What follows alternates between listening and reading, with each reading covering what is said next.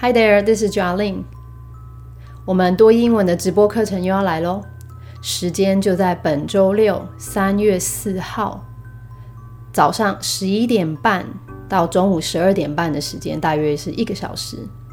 这一次的多益直播课程呢，会是第一次呢带大家来看多益阅读最后一个部分 Part Seven 的长篇阅读题。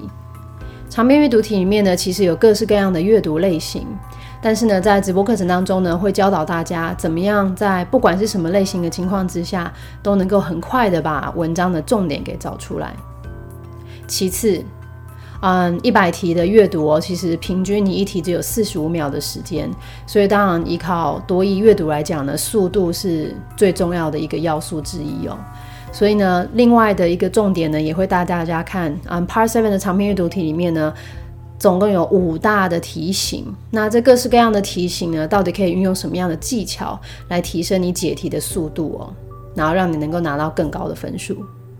啊，一样，呃，与会的相关内容，还有呢，上课的讲义的下载相关的资讯呢，会透过泽泽网站呢寄给有订阅啊第二季节目的听众们。